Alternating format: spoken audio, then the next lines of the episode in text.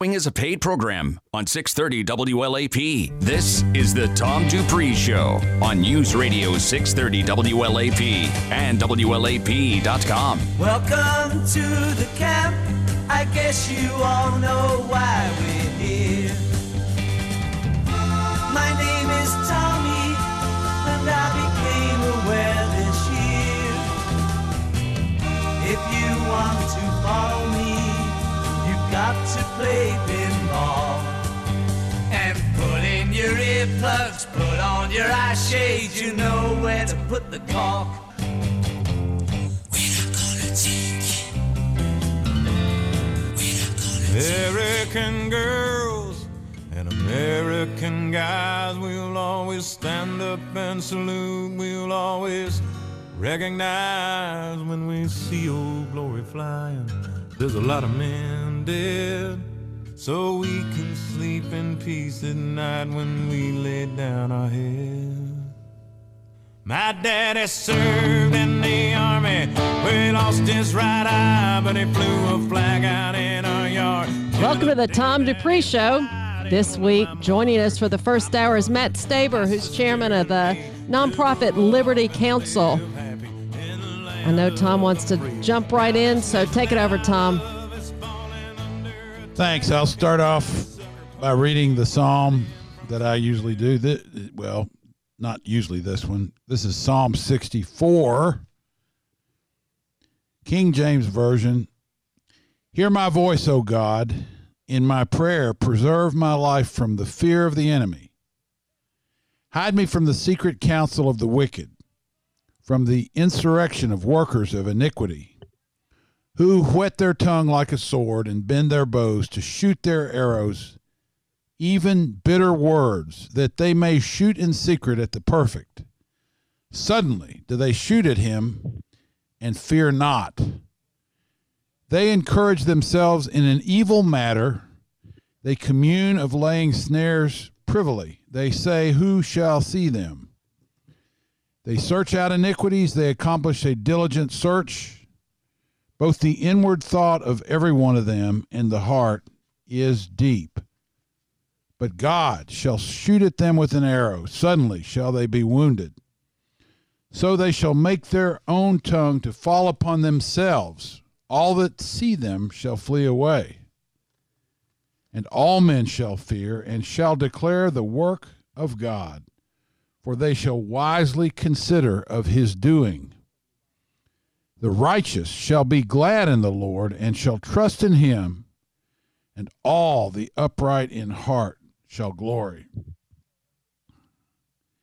You know, that deals with many things that are going on today, and whose side is going to be heard. Is it going to be God's side or that of the enemy? And there's no better a person to talk to right now than Matt Staver, who is on the front lines of the enemy trying to advance his agenda, and Matt's organization, Liberty Council, basically standing up for God's agenda. And, you know, Matt, I just, it's remarkable to me. And I always recommend your organization to people, the things that you are able to get done in this environment with the different initiatives you guys have pursued. And before we get into talking about what's going on with the election, bring us up to date on where you are with the defense of the churches in different states. And Andrew Womack in Colorado, you know, basically you guys are defending them against government overreach, attempting to shut them down, to kind of nullify what they're doing. And you guys have been very involved in representing these organizations from a legal viewpoint. And just let us know where you are with that. Well, thank you, Tom. It's good to be with you. Yes, you know, as we begin this year, obviously none of us envisioned COVID-19 and what would happen with regards to the restrictions. And we have a lot of ongoing cases, including the case involving Sandra Merritt, who is one of two undercover investigators that revealed what was going on with Planned Parenthood in terms of harvesting baby body parts. That's a case in federal court, in civil case, and also in then criminal court in California. We're defending her on both of those situations. And Kamala Harris, who was the attorney general at the time, is one who started all of this against them because she was a very strong supporter of Planned Parenthood. It's the most expensive case in our history. That was one of many cases that we had going on. Then COVID hit. And at the end of March, we had the first pastor in the country arrested, pastor that we represented in Florida. As a result of that arrest, the governor of Florida, Ron DeSantis, ultimately said on April the 1st, a day and a half or two later, that attendance at churches and houses of worship is essential activity, and then he overrode every local law to the contrary. So Florida had been freed up by that one event, and it resulted because of a pastor that we represented who had been, frankly, wrongfully arrested.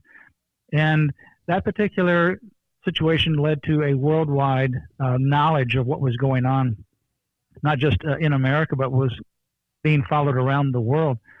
And it ultimately freed up Florida. Unfortunately, a pastor got arrested, but it freed up Florida. But then litigation started in other states. And so every single one of these states have the same thing in common. They're headed by a Democratic governor who's very, very pro-abortion and has the worst restrictions in the country. In fact, in Kentucky, we had a case there, and it's still ongoing, by the way. It's still in the courts. But the governor there ultimately wanted to ban all parking lot as well as in-person worship. He threatened people on Good Friday that he would target these churches on Easter Sunday, and he did. And he came after Maryville Baptist Church, and he gave notices of quarantine to everybody who was there in their cars with the windows rolled up for a parking lot service that ultimately led to our litigation. We ended up winning 3-0 decisions at the Federal Court of Appeals, and that ultimately stopped some of his terrible restrictions against the churches, but he wants to return to those restrictions. Then in Illinois, we've been litigating. That case now is pending before the United States Supreme Court. That's a case involving Romanian churches, and they were all unbelievably, Tom, targeted by the Governor Pritzker and the Mayor, Lori Lightfoot, and both Democrats, both pro-abortion. And they really came after these Romanian churches with everything, including giving them criminal charges for having more than 10 people, charging them with disorderly conduct for having more than 10 people in a large sanctuary to worship, blocking their private parking lots with 5 police cars, towing the cars of the neighbors for 9 blocks, even though they didn't use street parking, but wanted to get the neighborhood against them, which really didn't work. It frankly backfired against the city.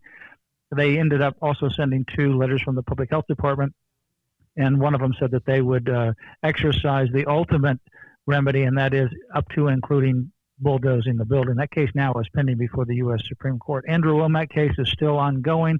We're litigating against those restrictions by Governor Jared Polis, a case in California where some of the places in California, by the way, and we represent Harvest Rock Church and Harvest International Ministry, which is 162 affiliated churches throughout California. Many of the counties in California, you can't have any worship. I'm not talking about 10 people. I'm talking about no worship, 0. Cannot go into the church to have any worship. And that includes home Bible studies and fellowship. So you can't go to your neighbor's home or go down to the next door in your apartment complex and have a Bible study or prayer and praise and worship fellowship. And that would be a criminal charge punishable up to a year in prison and a $1,000 daily fine. That case is pending at the Ninth Circuit Court of Appeals, and that is a very significant case. Could easily go to the U.S. Supreme Court. We also have a case in Virginia where a pastor was arrested or charged, I should say, criminally on Palm Sunday for having more than 10 people in a 293-seat sanctuary. Only had 16 people. That church does not have internet. Many of the people don't have internet access. So when the church doors close, they have no alternative. And the cases go on and on. We also have a case in Maine that's pending at the Court of Appeals as well. Bottom line is we have one case pending at the United States Supreme Court out of Illinois, other cases pending at the various federal courts of appeal. we will get one of these cases before the U.S. Supreme Court for final decision. And I believe when we do, we'll ultimately win this case and stop this nonsense around the country. But the litigation has been very intense, ongoing, day and night, in many cases, through the weekends, since the last Sunday of March. Really? You know, say just a little bit before we get into the election stuff about your funding. People sometimes just take it for granted that guys like you have big pocket donors and that kind of thing. But I know that that's not always true. You have to raise money to do what you're doing. And people who are patriots and Christians and believe in this kind of thing need to hear about, you know, how you get your funding. Yeah, that's a good question. We're a 501c3 nonprofit organization, so contributions to Liberty Council are tax deductible. And we depend upon individual voters, or such say citizens and supporters around the country to provide, you know, whether it's $5 or $50 or $500 or $5,000, whatever their ability is and how the Lord leads them. That's how we exist. And we hire in our law in Liberty Council to represent people in terms of our staff. They're at the top of the top because in our line of work, you have to be a good legal researcher and writer. Those are typically the top graduates of law school classes. Those are individuals that can go to any law firm in the country, and they can set their salaries. And these are individuals who have worked in large law firms, but they said, you know what, they want to make a difference, and they're here with us. So they've taken a significant sacrifice, but these are top of the top. These are not your C students or even your B students. These are your top performers that we have here at Liberty Council that are part of our team, and they're very passionate and very sold out. So not only are they skilled, but they're passionate and they're called to do this work. And if somebody had to go out and hire this kind of work, they wouldn't be able to do it. These churches wouldn't be able to do it. No. Sandra Merritt couldn't do it. You know, that particular case, just on the legal defense, it's our most expensive case. Hundreds of thousands of dollars that we have to pay in cost for travel and depositions and transcripts and all these other kinds of things and experts and so forth like we have to have. And then if you look at it, I mean, that would be $1 million, $2 million legal defense. There's nobody that would be able to afford that. And so all these cases would just simply have no proper defense. I mean, Planned Parenthood's the plaintiff on one of the civil cases, and they have 17 lawyers. They have a massive law firm that is representing them. But they have unlimited deep pockets. Sandra Merritt is just, you know, retired grandmother and mother, and she has no disposable income like that to be able to hire a lawyer. So that's how we're able to operate is people through prayer and through financial partnership and support of Liberty Council partner with us, and we're able to go out and help so many people because of it. Okay, it's lc.org. Is that correct? Yeah, lc.org, just for Liberty Council, just the letter L, the letter c.org. You can go there. There's a donate button that is available, and you can donate right there online, or you can go to the website and call us, and you can also write the donation in. All that information is there at lc.org. I'm going to make a bare-knuckle pitch. If you believe and care about the things that Liberty Council is advocating for, and these are basic freedoms, you need to go to that website, Google Liberty Council or just lc.org, go hit the donate button. You need to give these people some money. I mean, he won't go out, and Matt probably doesn't make as naked an appeal as I'm doing right now, but I'm saying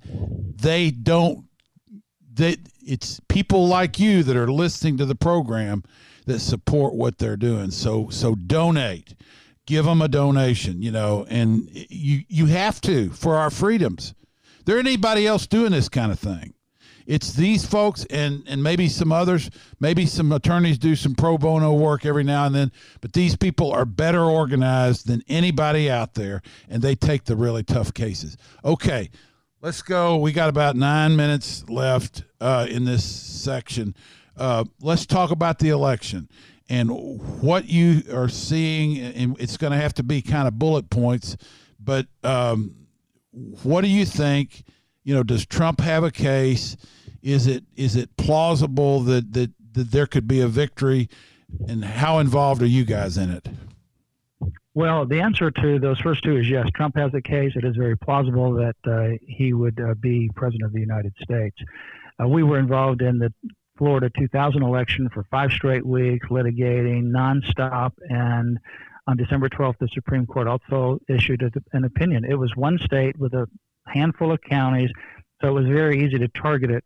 You had a Florida Supreme Court opinion, a Court of Appeals opinion from the federal court, and finally a U.S. Supreme Court decision. This is multiple states. And let me just give you an example of some of the things that are going on.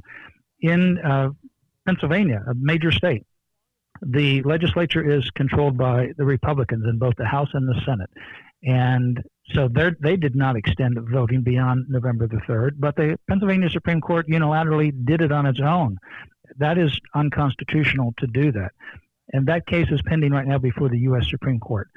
If that Supreme Court of the United States, which I have a strong probability that they will, say that that's unconstitutional, violation of federal law, that means all those ballots that came in after November the 3rd are going to be discounted because you can't have voting after the polls close on November the 3rd at 8 o'clock in Pennsylvania. In Pennsylvania, we also have information where there is a person in Erie, Pennsylvania, postal worker, who said, in fact, this is a sworn affidavit that Senator Lindsey Graham and the Senate Judiciary Committee have. And he said that the postmaster, Rob Weisenbach, told him and others that they needed to postmark ballots back to November the 3rd, even though they came in afterwards. Wow. That's a real problem. We have real serious issues of voter fraud going on.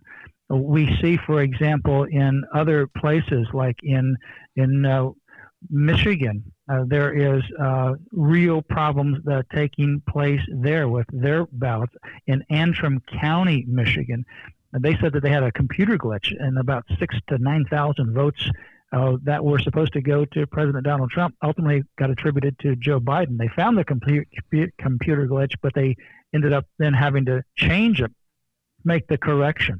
But that is used in many of the counties in Pennsylvania and in about 30 states around the country. In Wisconsin, for example. You're talking about Dominion software, is that correct? Yeah, that's what I'm talking about. And that's a real problem. That's going to be harder to detect. That's going to be a bigger issue. But look, here's a pure legal question, and you don't have to get into all of the details. And that's a pure legal question before the Supreme Court. Can the state Supreme Court, on its own, when the legislature chooses not to, extend the voting beyond November 3? Yes or no? The answer to that is no, which I think it is no. That means all those ballots are gone. And that means when the polls are reported on November the 3rd, Trump was leading by 400,000 votes. There's no way that you can make that up other than to have some shenanigans go on. That means that alone, Trump will win Pennsylvania.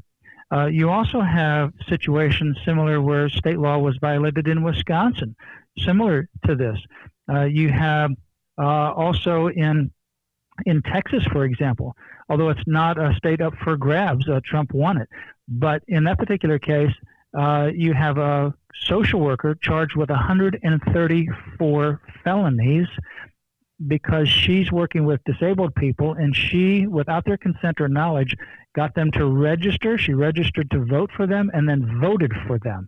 That's a felony. There's other investigation that the Department of Justice is now doing in multiple states, and the U.S. Department of Justice is expediting the resolution. So we have multiple ongoing lawsuits in both state and federal court filed by the Republican parties of these various states, which we include would be Georgia, Michigan, Wisconsin, Pennsylvania, Nevada, and perhaps there may be one filed in Arizona. And we also have federal lawsuits filed, one just recently by the Trump campaign in Pennsylvania. We have a case pending out of Pennsylvania right now at the U.S. Supreme Court of the United States. I think more will get there. Bottom line is this. This really dwarfs what happened in Florida 20 years ago because it's multiple states and the allegations and some of the proof is very, very obvious and provable. For example, in Philadelphia, one of our attorneys is there right now in Pennsylvania, and he was an authorized observer of the voting count. And there's a state court order saying that the officials need to allow somebody from the Republican Party and the Trump campaign to be there to actually observe the count. They are refusing to adhere to that court order, and he has not, and nobody from the campaign as an observer has been able to actually be there to observe that vote count in Philadelphia. And they're violating right now as we speak a state court order to force them to actually abide by the law. So there's some serious issues. Bottom line is the media does not call the president. The ultimate electors have to vote. That's not until December. Between now and then, there's a lot of litigation. There's a U.S. Supreme Court case pending. There's going to be more at the U.S. Supreme Court. And there's recounts, and then there's audits that are going to be done. Like I said, in Pennsylvania, the House and Senate are Republican-controlled. The Speaker of the House in Pennsylvania has already demanded an audit. So we're talking about days. Don't listen to the media. Yeah. Or Joe Biden saying that he is president-elect. He's not.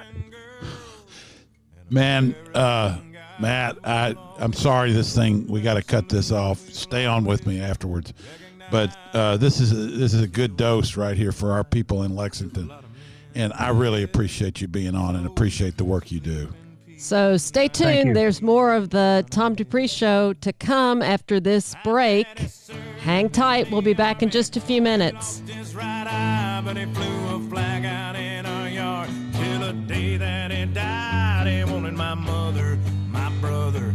Sister and me to grow up and live happy in the land of the free. Now this nation that I love is falling under attack.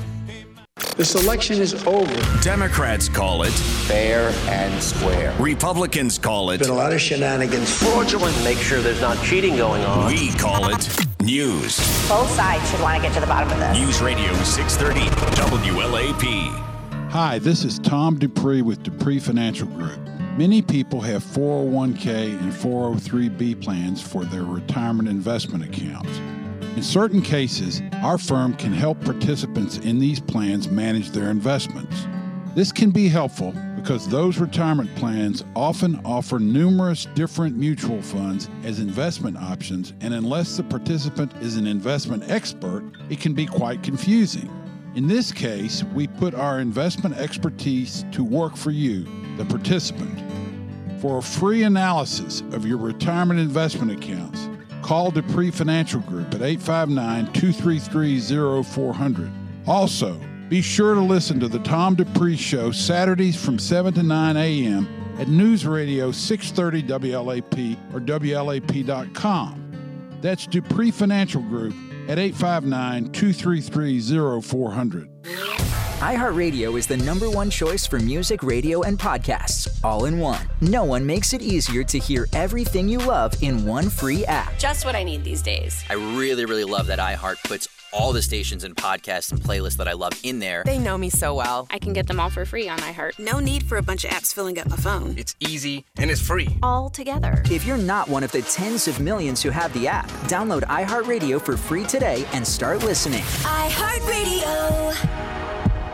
Jenny's is a locally owned mom-and-pop shop with big flavor. They offer specialty salads and sandwiches made with fresh, locally grown quality ingredients. Try their hog on a hoag, slow-cooked pork piled high on a toasted hoagie, or the Misty's Chicken Delight, served on a fresh croissant. Available for pickup or delivery. Visit fourkits.com for hours of operation and to order. That's fourkits.com. Jenny's, sister restaurant to Lexington's Tally Ho.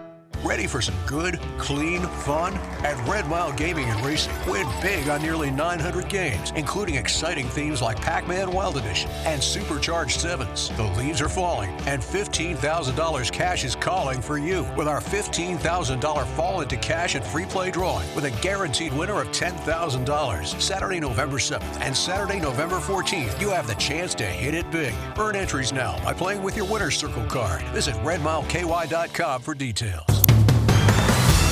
Mix of sun and clouds across the area today, a seasonal brand of chill in the air. Temperatures generally into the low 50s. From the WKYT First Alert Weather Center, I'm meteorologist Chris Bailey. Broadcasting live 24/7 from the heart of Big Blue Nation, this is News Radio 630 WLAP, an iHeartRadio station. If you're trying to quit smoking or even stop vaping, you need to try QuitGo, now available in CVS. The QuitGo soft tip inhaler is designed to satisfy cravings and oral fixation instantly. There's no smoke, there's no nicotine, it's non-addictive. A natural system that helps to relax you. It doesn't bother anybody. You can use it in a restaurant or in the office. Quit smoking and vaping today with QuitGo, available now at CVS. Or visit QuitGo.com. That's QUITGO.com. That's QuitGo.com.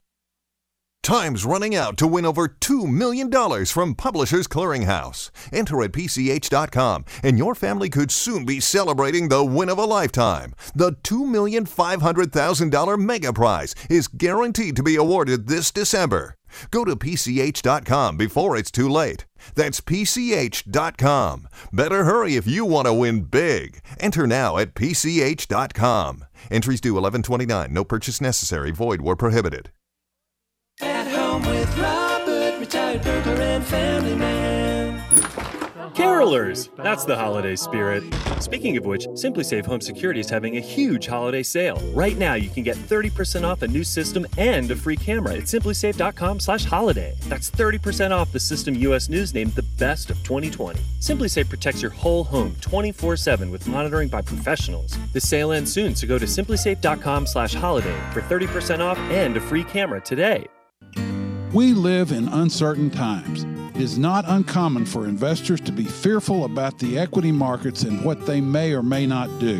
At Dupree Financial Group, we are here to act as a sounding board for our clients and prospects as they seek to develop understanding of how to proceed with their investments. Since we are in uncharted waters, our efforts are to educate, guide, and empower our clients. Despite the unique nature of today's investment climate, there are parallels with past markets that can be drawn. We can share some of these ideas with you. For a free analysis of your retirement investment accounts, call Dupree Financial Group at 859-233-0400. And be sure to listen to the Tom Dupree Show, Saturdays from 7 to 9 a.m. at News Radio 630 WLAP. That's Dupree Financial Group at 859-233-0400. 630 WLAP.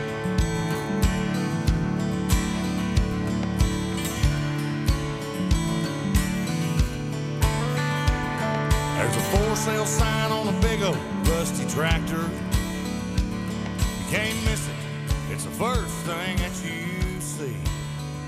Welcome to the Tom Dupree Show for an abbreviated edition of the show this week due to the UK game pregame coverage starting at 8 a.m. just after the end of this half hour.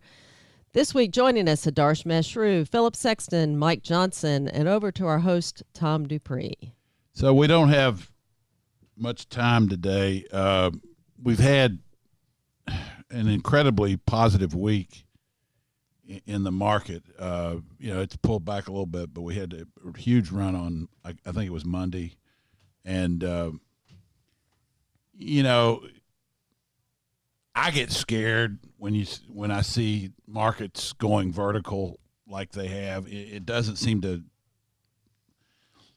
In technical jargon, they have a thing called an outside day where you make a high, then you close below where you started, and that's usually a death sign for the market. But it seems to, as Darsh has said, that we're kind of still in a bullish market since 2009, so making an 11-year bull market. And our particular focus for investors has been on value stocks, which is just about everything other than technology, and that has been outperforming here in the last week or so, which also makes me nervous.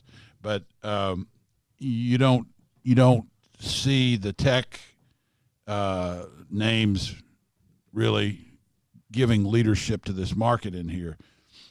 So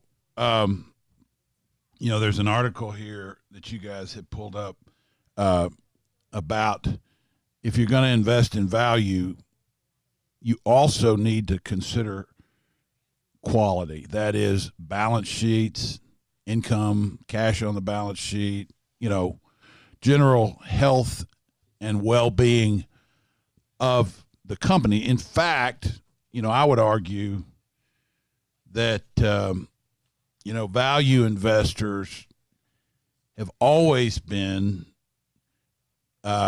more strong on fundamental analysis than growth investors, because growth tends to be a momentum game, and you know, they don't tend to look so closely at the financials of the company, whereas value investors tend to be able to do that. Now, if you're going to find a company that has great financials, great business model, quite often it's not going to be a value company. But in this market, certain sectors have been out of favor and have allowed certain companies to become value. So I don't know what anybody else might have to add to this, but, you know, that's just my thinking on it. Well, I mean, I think when you're looking, especially in a market like we've seen, you know, the deep value plays are things like cruise lines, which, yeah, but I mean, which are, this is where you get into quality, you know, cruise lines in a normalized, like if things were normal, then yeah, that would make a ton of sense. But when you talk about finding the quality of value, you look at their industry, they're not allowed to do any business right now. So, I mean, it's basically they're holding on to a rope, hoping that somebody's going to pull them up on the other end until the crows come to roost, as one might say. I think what she's talking about, you know, as Philip gave the example of the cruise lines, oftentimes, you know, you look at certain companies and they look like great values, but when you consider what's happening to their business model, or, you know, the fact that perhaps they are getting replaced by, you know, another industry, or there are changes happening within the industry, these stocks become what's known as a value trap, which means that they look like value investments, but they're really not. So I think she's trying to caution against such investments. In this scenario, perhaps cruise lines are, you know, fall in that category where it is a business where you look at the financial metrics, everything looks cheap, but there are other headwinds which may prevent them from realizing their value, if there is any value. Or if this continues for a long period of time, then that may impact their fundamentals. So sometimes, you know, even if a business is doing well, there could be external factors which completely change their fundamentals. We saw this with some retail, you know, businesses. Malls, for example, you know, a lot of them had good fundamentals, strong balance sheets, but the way people shop completely changed. Oh, yeah. So that, you know, changed how you would look at them. So they were no longer value investments, even though they seemed like they were.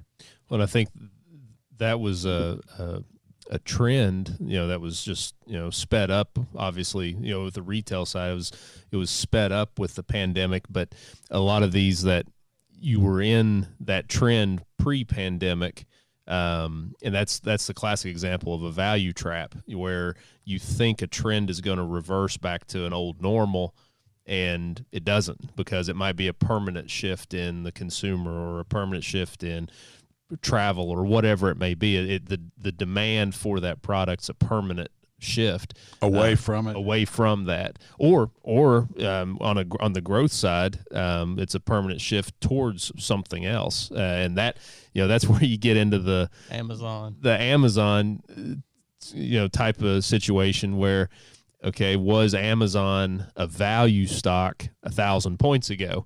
Yeah, and so I mean, value is but value is, it's always relative to other things, a relative valuation to other things that are they're trading. And that's the thing that, you know, that I have naturally am averse to when even value gets expensive. You know, I mean, the old models of valuing a stock and looking at it and, you know, 50-cent dollars or what have you, you know, now you're getting $3 dollars, you know, even for value stocks, you know, because many are still trading way above book value and things of that nature. And this is where your past experience sometimes is very difficult to reconcile with the way things are right now. Well, I think, and I've talked about this too, I think that as more players enter the game, you know, I heard something over the past weekend that I think there's like over about 100 million people in the United States with 401k. So as more and more people enter the game, it's exactly like basketball. You know, as more people adopt the game and play the game adapts. You think about, you know, you invent the 3-point line, you know, things get spaced out. The low post goes to the history books, basically. Yeah, exactly. You know, and I think that you can still learn, and also things always kind of revert, you know, the ebb and flow. Eventually I'm going to go to another sport, you know, football. You're starting to see more and more teams develop kind of a running game, you know, the Indianapolis Colts, Tennessee Titans, where they just kind of pound you to death for four quarters, where before that you had seen this move to this air raid offense. Yeah. It's the same principle where you saw all this shift to, all right, you know, we're going to buy these tech companies, these high flyers, and kind of this you can't lose mentality. And now you're starting to see this revert back to kind of the old way of modeling value as things start to reopen. Go ahead. I was going to say that the old way of modeling value also will have to change. And the reason for that is that the old method is not very good at measuring intangibles. And we live in a world where intangibles are becoming more and more relevant. And when I say intangibles, I mean, you know, your technology. So how do you put a value on Amazon, for example? Because, you know, a lot of their business is not physical infrastructure, but it's their technology or their ability to gather data, things like that, which value investors have been, you know, hesitant to pay attention to, but now they're coming to terms with it and are going to have to figure out a way to, you know, put a value on that because that's just, you know, how investing has changed. And I think the, you know, where you're seeing some of the, to that exact point, you look at a company like Disney and how they have taken their old way of doing things, you know, the theme parks, cruise lines, all that. And now it's kind of a Netflix 2.0, where they're, you know, expanding the streaming service, you know, because of technology. They're being forced to do that because the old way of releasing movies isn't available. Well, on ESPN, Disney is promoting things that in the past were kind of sidelines, like fighting, you know.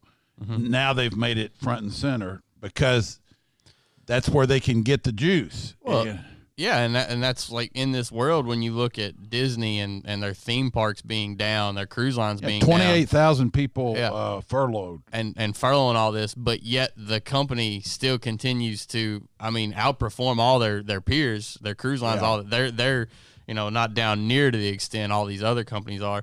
But it's also because when they introduced this streaming platform, it caused the market, when you start to see the growth rates of the subscribers, it caused the market to value their content, you know, because beforehand, when all it was, well, we sell, you know, we license our brand for toys, and we sell movies, and we sell theme park tickets.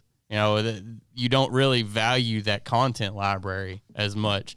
You know, now when you're like, wow, you know, I can pay $6 a month and I can, you know, watch The Lion King and Jungle Book and all these movies, it adds intangible value to something like that. And that's where, to Adarsh's point, you know, the market kind of has to come in and reassess the game around something like that.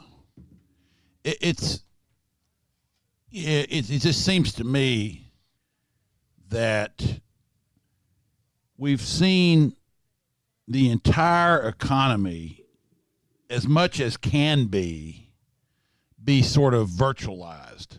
I mean, when, you know, Netflix, they're a virtual company, really, you know, with a $200-300 billion market cap. Company like Salesforce, you know, and even Microsoft. I mean, and Amazon, to me, is not really about selling books and stuff like that.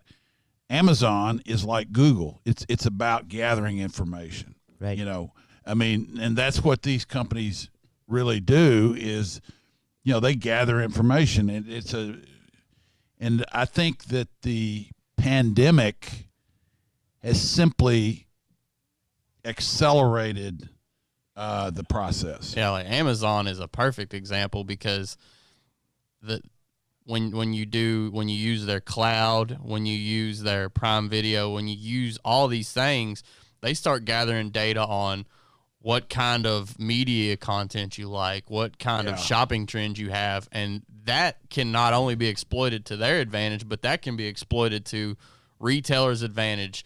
Companies like Disney, so your name becomes valuable to sell to somebody else, you know, for them to send you information. So I actually had dinner with my grandparents last night, and my grandmother, one of her hobbies is homemakers.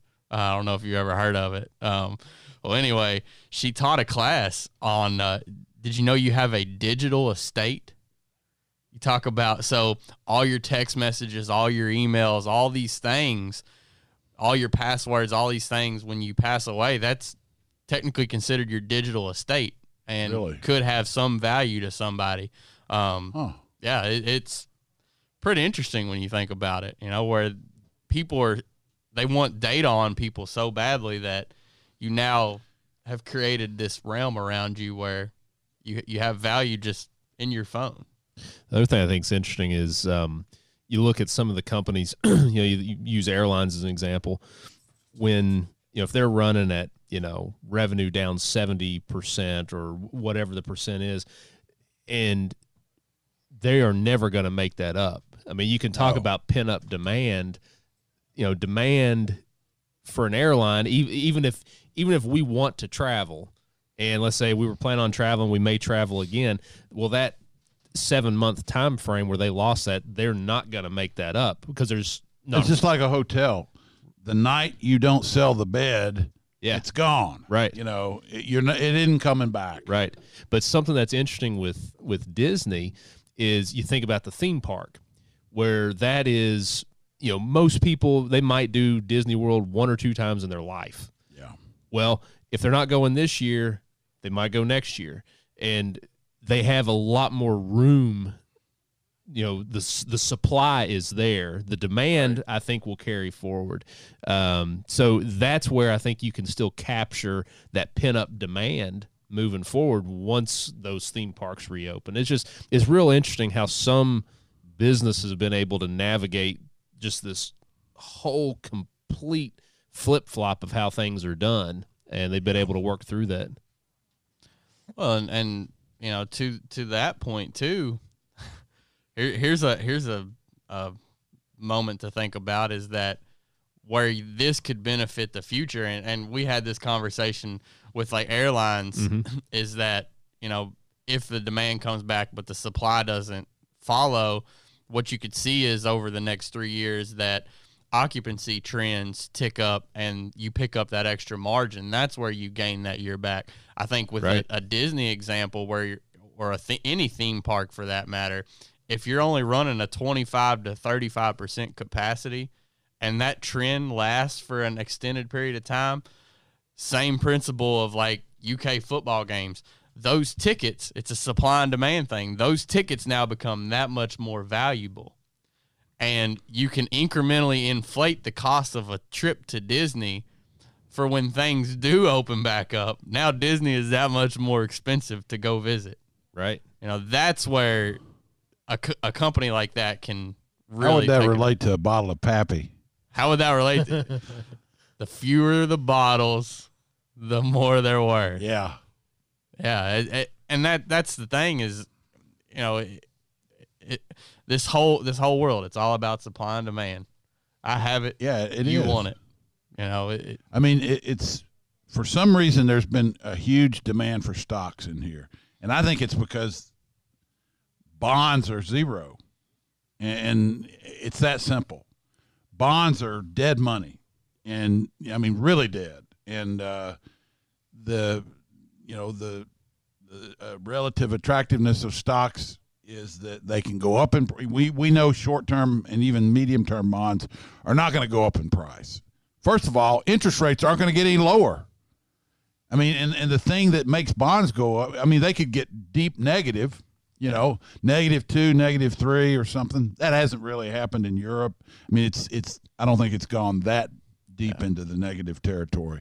I think the realm you get to is that the curve just continues to just flatten all the way out. It gets you get a zero rate for 30 years and one for 3 months, you know. And I mean, go ahead and lock that in. So there is no other alternative, right, than equities. That's true. There really is no other alternative if you're trying to earn a return on your capital. That, and also the fact that the present bull market started on the back of a very long bear market. So we had a massive bull market in the 90s, and it took 13 years before the stock market went back to where it was in the year 2000. So 13 years of sideways, which means that there was a long period before this that the market went nowhere. And people lost money, and people lost interest in the stock market. So it's only been 7 years since we are into this. And valuations are expensive, but they're not as expensive as they were in the late 90s. And interest rates are lower than where they were in the late 90s. So it's hard to say, how long it'll go on. But historically, bull markets have lasted. Secular bull markets have lasted for a long time, and every time it seems like something is going to derail that bull market, it comes back. We had the COVID pandemic, which, the market dropped 35% very quickly, but it recovered very rapidly. It looked like it was even going to go lower, especially when oil got to zero. Right. And these are all signs that there is still demand for stocks, and people still want stocks. Well, that's a good place to wrap it up this week. That sure was a quick segment. We thank you for listening. You've been listening to the Tom Dupree Show, powered by Dupree Financial Group. If you like what you've heard, you can always go to our website, DupreeFinancial.com, and listen to our podcast there or anywhere you listen to your favorite podcast. We thank you for listening. We'll talk to you again next week. Have a great week. There's a story that my daddy tells religiously, like clockwork every time he sees an opening in a conversation about the way things used to be. I'd just roll my eyes and make a beeline for the door, but I'd always end up starry-eyed, cross-legged on the floor, hanging on to every word. Man, the things I heard. Post-election reaction. Angry and demoralized. Fallout. They know Joe Biden is corrupt. And an unmitigated avalanche of opinions. There's no integrity for the election process. We're going to lose the country. We're losing it. News Radio 630 WLAP. We live in uncertain times. It is not uncommon for investors to be fearful about the equity markets and what they may or may not do. At Dupree Financial Group, we are here to act as a sounding board for our clients and prospects as they seek to develop understanding of how to proceed with their investments. Since we are in uncharted waters, our efforts are to educate, guide, and empower our clients. Despite the unique nature of today's investment climate, there are parallels with past markets that can be drawn. We can share some of these ideas with you. For a free analysis of your retirement investment accounts, call Dupree Financial Group at 859-233-0400. And be sure to listen to the Tom Dupree Show, Saturdays from 7 to 9 a.m. at News Radio 630 WLAP. That's Dupree Financial Group at 859-233-0400.